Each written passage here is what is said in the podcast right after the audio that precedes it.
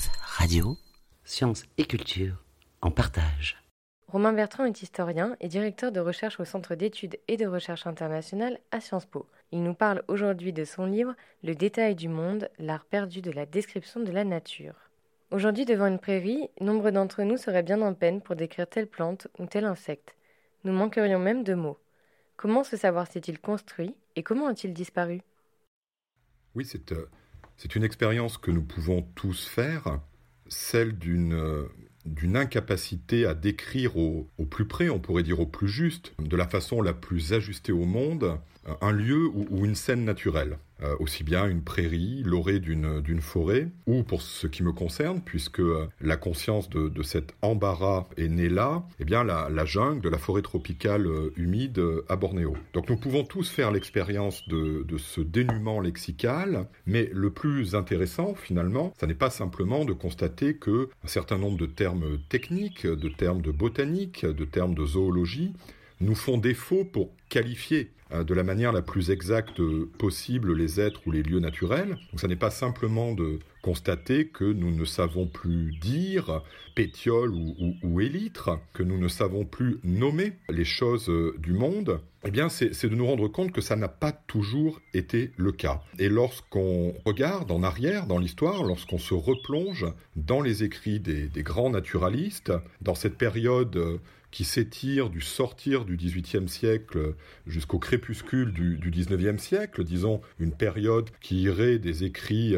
de Bernardin de Saint-Pierre et de Humboldt jusqu'à ceux des grands naturalistes, Darwin et ses disciples comme Wallace, eh bien on se rend compte que dans ces écrits-là, il y a au contraire une formidable capacité à décrire le monde, c'est-à-dire à reprendre langue avec le monde, et non pas d'ailleurs seulement à l'arraisonner avec les mots, c'est-à-dire à le soumettre à des nomenclatures, des types, des catégories, mais au contraire à essayer de se laisser porter par son propre mouvement ou par son propre souffle, et donc à lui prêter attention. Et on trouve par exemple sous la plume de Wallace, Alfred Russel Wallace, qui est malheureusement aujourd'hui un peu oublié, mais qui est le co-découvreur, le co-inventeur de la théorie de l'évolution avec Darwin, qui est un naturaliste qui a énormément voyagé, un homme de terrain qui a passé plusieurs années en Amazonie, a collecté essentiellement d'ailleurs des insectes et des plantes, des orchidées, puis près d'une dizaine d'années dans l'archipel indonésien, naviguant pratiquement dans toutes les mers de l'Indonésie actuelle, de Bornéo jusqu'à Bali, de Sumatra jusqu'aux îles Moluques. Il y a des pages absolument magnifiques chez Wallace décrivant la jungle tropicale à Bornéo ou bien les rivages de telle ou telle île de l'Indonésie. Et on trouve peut-être le projet le plus clairement formulé de cet art de la description chez Humboldt qui écrit qu'en fait son projet, eh bien, c'est justement de rendre compte de la totalité du vivant, depuis les plus minuscules êtres ou phénomènes jusqu'aux plus grands, jusqu'aux plus gigantesques. Il dit dans une phrase célèbre, eh bien, tout décrire, des lichens jusqu'aux galaxies. Ne rien omettre, ne rien retrancher de ce que l'on décrit dans le récit que l'on produit sous forme d'une description écrite. C'est un peu évidemment un rêve fou, c'est le rêve ou la folle idée de Humboldt, mais on voit ce savoir très à l'œuvre, donc dans une période qui couvre l'essentiel du XIXe siècle, et de fait, eh bien, on le voit décliner à partir du début du XXe siècle jusqu'à se perdre finalement presque tout à fait dans les années, disons, de l'après-Seconde Guerre mondiale. Et on voit en revanche renaître aujourd'hui un intérêt extrêmement vif en littérature, en poésie, aussi bien que dans les sciences sociales, en sociologie, en anthropologie, en histoire, pour une description la plus juste et la plus détaillée possible du monde naturel. Nous avons perdu les mots pour décrire la nature, et pourtant il existe une somme assez importante d'encyclopédies, de livres d'histoire naturelle, qui peuvent nous renseigner sur le vocabulaire. Pourquoi y a-t-il eu un moment dans l'histoire, une rupture avec l'ensemble de ce savoir ? Alors il y a peut-être deux choses à dire pour répondre à cette question. Il faut tout d'abord préciser que l'art de la description par les mots du monde ne se réduit jamais simplement à la question de la maîtrise des lexiques techniques, c'est-à-dire à une simple question lexicale. Il existe effectivement quantité de traités, de botanique, de minéralogie et autres qui nous permettent de nommer du nom que les traditions savantes leur ont imparti un certain nombre d'êtres et de phénomènes. Et évidemment, ça n'est que, on pourrait dire, l'abord de la description, puisque ça ne résout en rien la question, ayant nommé de son nom scientifique exact un scarabée, de savoir comment rendre au plus près par les mots les nuances des reflets sur ses élytres, la façon dont il se meut d'une manière particulière dans un paysage. Et de façon générale, on se rend compte, quand on lit justement ces auteurs qui ont porté une attention particulière à cette question de la description du monde, quand on lit les grands naturalistes, à commencer par Darwin, qui était obsédé par la question des justes mots pour rendre les couleurs du monde dans ses descriptions, eh bien, on se rend compte que c'est moins la question des mots que la question du phrasé qui les occupe et qui, d'ailleurs, presque souvent les obsède. Il s'agit de rendre le monde non seulement dans ses détails, mais aussi dans son mouvement, et dans un mouvement qui lui est propre, dans un mouvement qui n'est pas celui que lui attribue la pensée de celui qui le regarde. Donc à la différence des romantiques, contre lesquels se bâtit une certaine tradition de la description naturaliste, contre les romantiques qui, comme Shelley, regardant le Mont-Blanc, n'y voient que le reflet ou la surface de projection de leur intériorité, de leurs propres sentiments, et qui d'une certaine manière maculent de leurs propres sentiments les paysages, eh bien dans certaines traditions naturalistes du XVIIIe et du XIXe siècle, la question c'est justement de mettre l'homme à distance du paysage et d'essayer de rendre celui-ci dans ses propres termes. Il y a chez Humboldt la volonté non seulement évidemment de dresser l'inventaire exact de toutes les espèces végétales rencontrées lors d'une promenade de collecte naturaliste, mais également de rendre, on pourrait dire, la tonalité picturale presque d'un paysage. Et il invente comme ça tout un ensemble d'outils, de catégories, de termes qui permettent de dire non seulement le détail d'une plante, mais aussi la morphologie ou la conformation d'un type particulier de forêt. Donc ça n'est jamais seulement la question des mots et des lexiques, c'est toujours aussi la question du phrasé et la question de savoir comment le récit de l'observateur peut accueillir un phrasé qui est d'abord celui du monde et des phénomènes naturels. Alors, ayant dit cela, finalement, on a déjà le second temps de la réponse à votre question, qui est qu'on a chez tous ces auteurs la conscience que pour essayer d'atteindre à la description la plus exacte possible du monde, eh bien, il faut pouvoir maîtriser tout un ensemble de savoirs. Il faut, nous disent Humboldt, Goethe, et encore d'ailleurs des naturalistes comme Wallace, être tout à la fois botaniste, anthropologue, archéologue, pouvoir se piquer de minéralogie, aussi bien que d'une compétence dans les arts et dans les lettres. Et il y a derrière tout cela la figure du savant universel qui précisément doit se doter de compétences dans tous les domaines de la science, mais aussi avoir été éduqué comme un homme de lettres et pouvoir user des pouvoirs du langage. Eh bien, cette figure du savant universel qui était tout à la fois savant et poète, qui était savant parce qu'il était aussi un touche-à-tout dans tout un ensemble de domaines, c'est une figure qui s'estompe et qui va disparaître au fil du XXe siècle, puisque les disciplines scientifiques s'institutionnalisent et donc érigent des barrières de plus en plus étanches entre elles, parce que les arts et les sciences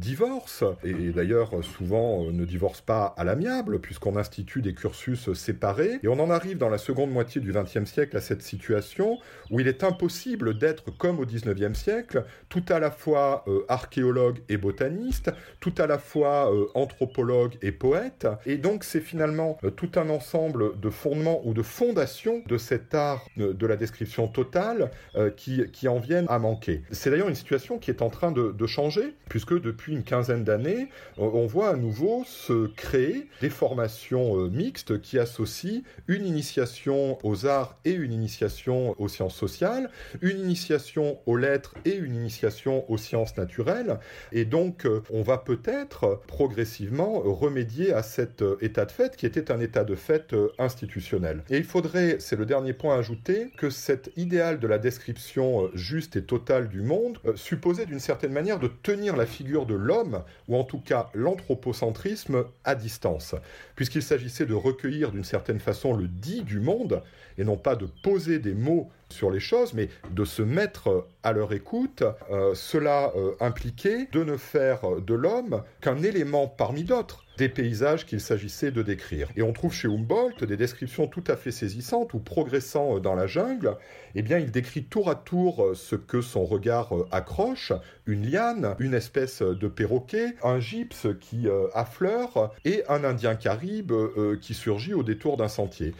Et ce n'est pas qu'une attention moindre est accordée à l'homme, c'est qu'une égale attention est accordée à toute chose, donc aussi bien au minerai qu'à l'humain, aussi bien à la plante qu'à l'animal. Il s'agit d'une espèce d'une description qui ne fausse pas les dimensions, on pourrait dire, des êtres, et une dimension qui essaye d'accueillir équitablement dans le récit l'ensemble des présences qui font un lieu ou un moment du monde naturel. Or, il se trouve que le XXe siècle, le premier XXe siècle, est d'abord et avant tout celui de l'émergence des sciences de l'homme. Et dans les années 1920 et 1930, lorsque la sociologie et l'anthropologie se professionnalisent, lorsque la philosophie se transforme sous l'effet des phénoménologies, lorsque l'histoire elle-même, d'ailleurs, devient une histoire beaucoup plus